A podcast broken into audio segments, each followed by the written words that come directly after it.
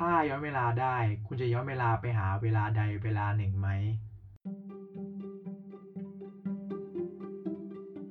คิดให้ไกลมองให้กว้าง ผมบอสกลศักดิ์มุงกำพา และคุณกำลังฟัง Perspecto Podcast นะครับ สวัสดีเช้าของ EP 6นะครับคุณผู้ฟัง วันนี้ผมก็จะมาชวนคุยกับคุณผู้ฟังเรื่องอดีตและอนาคต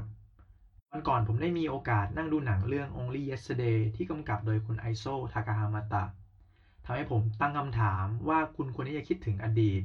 หรือเปล่า และอดีตนั้นสำคัญอะไรกับอนาคต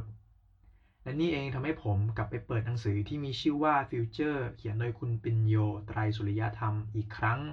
แต่ก่อนอื่นที่เราจะพูดถึงอดีต ผมขอพูดถึงอนาคตก่อนนะครับ และเมื่อพูดถึงอนาคต อนาคตในความหมายของทุกคนคือการเริ่มแก่ตัว มีอายุมากขึ้น และมีครอบครัว คุณเบนโยได้เขียนไว้ว่า การที่มีอนาคตที่เราต้องการ เราต้องรู้จักตัวตนของตัวเราเอง หรือ know yourself นี่เป็นสิ่งสำคัญในการมีชีวิตและอนาคตของเรา ถ้าเราไม่รู้จักตัวตนของเราอย่างแท้จริง อนาคตของเราที่ใฝ่ฝันไว้คงเป็นไปไม่ได้ตามความฝัน Know yourself หรือการรู้จักตัวตนของตัวเอง มีรากฐานเกิดขึ้นมาจากภาษากรีก และถูกใช้อย่างกว้างขวาง Peter F. Duggar ผู้เชี่ยวชาญทางด้านการจัดการ และผู้นิยามคำว่า management ได้เขียนบทความ Management Oneself หรือการจัดการตัวเองในปี 1999 บน Business Harvard Review ที่กลายมาเป็นบทความคลาสสิกในการเข้าใจตัวเอง บทความนี้ได้ตั้งคำถามว่าอะไรเป็นตัวกำหนดอนาคตของเราบนโลกนี้ และเราจะสามารถสร้างอนาคตของเราได้อย่างไร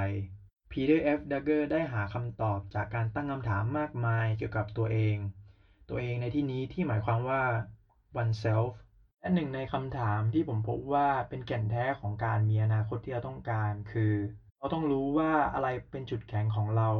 เราควรที่จะรู้ว่าตัวเองเก่งในด้านไหน และเมื่อหาจุดแข็งของเราได้แล้ว เราควรหาที่ที่จะพัฒนาจุดแข็งของเรา เราควรทำงานเพื่อที่จะทำให้จุดแข็งนั้นมั่นคงขึ้น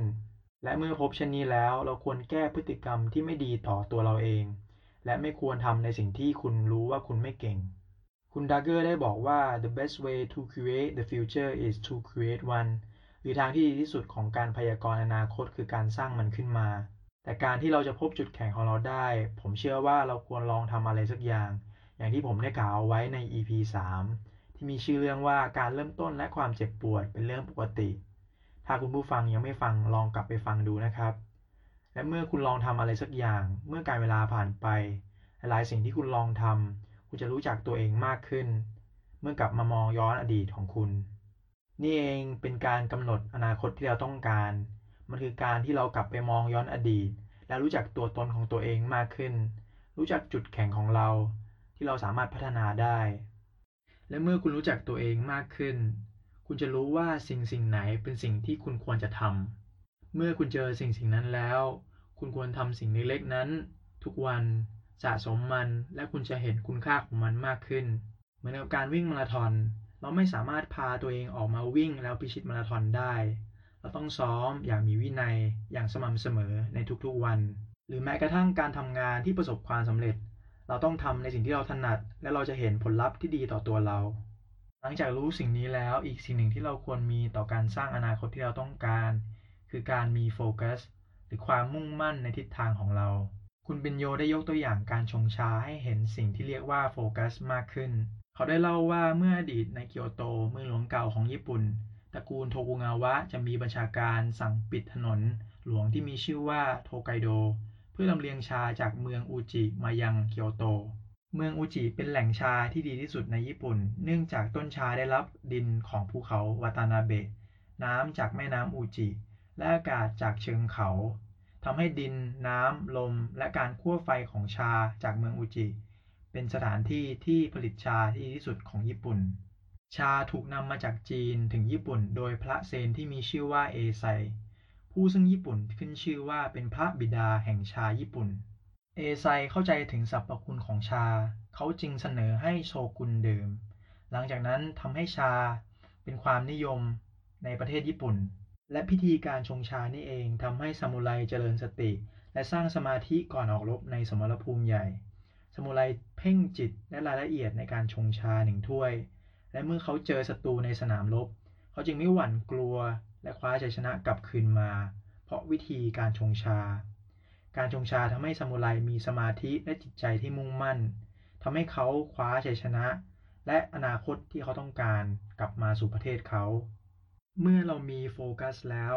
นี่เองจะทำให้เราควบคุมอนาคตของเราได้ การชงชาสอนให้ซามูไรมีจิตใจที่แน่วแน่ไม่กลัวแต่ความตาย มีจิตใจที่มีสมาธิ และเข้าใจถึงหนึ่ง และเข้าใจถึงอื่น